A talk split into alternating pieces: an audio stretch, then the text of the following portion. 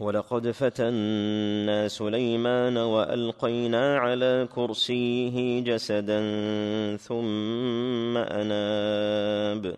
قال رب اغفر لي وهب لي ملكا لا ينبغي لأحد من بعدي. إنك أنت الوهاب. فسخرنا له الريح تجري بأمره رخاء حيث أصاب. والشياطين كل بناء وغواص. وآخرين مقرنين في الأصفاد. هذا عطاؤنا فامنن أو أمسك بغير حساب. وان له عندنا لزلفى وحسن مآب. يقول تعالى ولقد فتنا سليمان أي اختبرناه. والقينا على كرسيه جسدا. لم يبين الله تعالى حقيقه هذا الجسد الذي القاه على كرسيه. فنحن نؤمن ان الله تعالى اختبره بإلقاء الجسد على كرسيه ولا نعرف ما هو. وكل ما قيل حوله فهو من الإسرائيليات. لا نعرف صدقه من كذبه والله أعلم. نعم. هنا في هذا الموضع كلام كثير وروايات كثيرة جدا من الإسرائيليات. في ما وقع لسليمان عليه الصلاة والسلام من هذا الفتن والاختبار.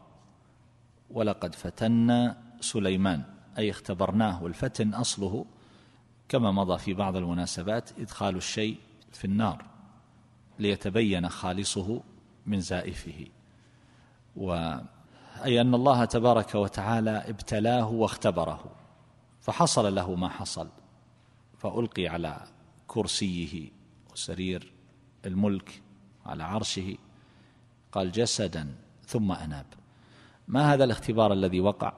وما هذا الجسد الذي ألقي على كرسيه هذه الروايات الإسرائيلية الكثيرة لا يمكن أن يفسر القرآن بشيء منها.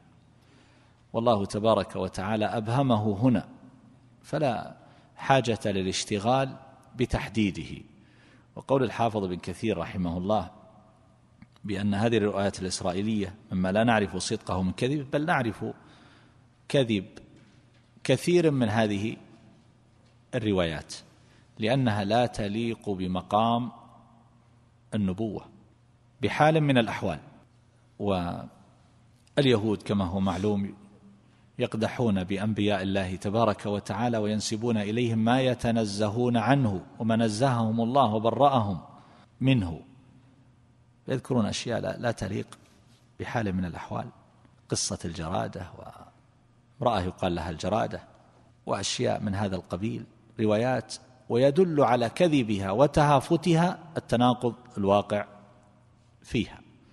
مختلقات وأكاذيب ومفتريات تقدح في مقام هؤلاء الأنبياء عليهم الصلاة والسلام من كل وجه سواء قالوا بأنه أراد أن يتزوج امرأة كافرة فطلب منها أن تسلم وأنها أخبرته أن القتل أقرب إليها من الإسلام وأحب وأنه تزوج لشدة جمالها تزوج منها إلى آخره وأن الله عاقبه بهذا.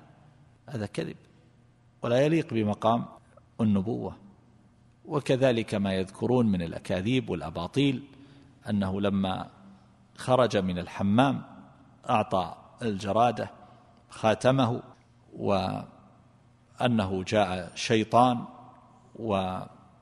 وتمثل بصورة سليمان وأنه أخذ منها وجلس على سريره هذا هو الجسد شيطان وجاءت تسميته بأسماء مختلفة في هذه الروايات المختلقة. ويذكرون في هذا أن سليمان عليه الصلاة والسلام ما خرج إليها أنكرته وما عرفته وكذبته وأنه صار طريدا لا يجد شيئا حتى لا يجد شيئا يأكله وأن الناس أنكروه. وأنه ذهب إلى امرأة يطلب منها شيئا يأكله فأعطته سمكة فلما شق بطنها وجد فيه الخاتم وأن معنى أناب أي رجع إلى ملكه. أو أنه صار يشتغل فحمل لرجل يصيد السمك على أن يعطيه سمكة من هذه السمك كأجرة فأعطاه سمكة فلما شق بطنها وجد خاتمه فيه فرجع إليه ملكه وأن ذلك معنى أناب. وهذه كلها أكاذيب. كيف يصير؟ كيف يتسلط الشيطان على نبي من أنبياء الله عز وجل ويجلس على كرسيه؟ بل يذكرون أقبح من هذا وأقذر من هذا. يذكرون أشياء يتنزه عنها الأنبياء عليهم الصلاة والسلام والله لا يفعل ذلك بأنبيائه أنهم سئل أزواجه عن شيء إن كن ينكرن شيئا مما يفعله فقالوا كان لا يأتينا في حال الحيض والآن يأتينا في حال الحيض. يعني معناها أن هذا الشيطان سلط حتى على على زوجاته.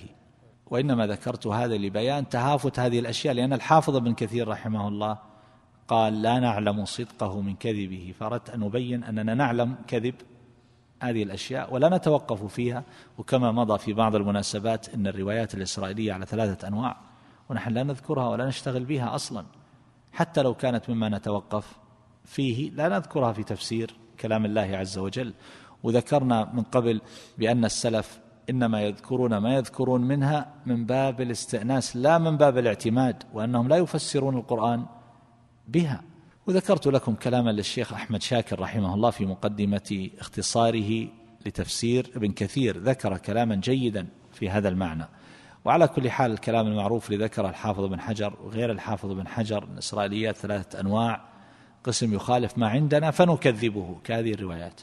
وقسم يوافق ما عندنا فيقبل. وقسم لم يرد ما يوافقه أو ما يخالفه فنتوقف فيه. قالوا وهذا الذي قال فيه النبي صلى الله عليه وسلم وحدثوا عن بني إسرائيل ولا حرج مع النوع الثاني الذي يوافق ما عندنا. هذا الذي لا نصدق به ولا نكذب لكن هذه الأشياء التي تقدح في الأنبياء عليهم الصلاة والسلام نكذبها. وهذه الروايات يذكرون أن الشيطان أراد أن يتسلط عليه وذكر أشياء ومدارها على أن ملك سليمان وكل ما يتعلق بالجن والإنس حتى الزوجات ما كن يعرفنه إلا بخاتمه. يعني كأنه لما خلع الخاتم تغير كل شيء حتى أنكره زوجاته. ما عرفوه أنكروه وأقرب الناس إليه وأخص الناس به. أنكروه وما عرفوه فذهب لا يجد شيئا يطعمه. هل هذا يعقل أنه كان يسخر هذا الملك جميعا بخاتم؟ اذا هذا الخاتم وقع بيد شيطان فصار هذا التسخير لشيطان. ولهذا يقولون لما في هذه الروايات أو في بعض هذه الروايات أن الشيطان هذا لما عرف أنه قد كشف حاله فجاءوا ونسخوا كتب السحر ووضعوها تحت كرسي سليمان فلما رجع سليمان عليه ثم استخرجوها وقالوا سليمان كان يسخر الجن بهذه الكتب بالسحر. وهذا يذكرونه عند قوله تعالى وما كفر سليمان ولكن الشياطين كفروا. فعلى كل حال هذا كله مما من الإسرائيليات التي لا يمكن أن تقبل ولا يصدق بها والله تعالى أعلم.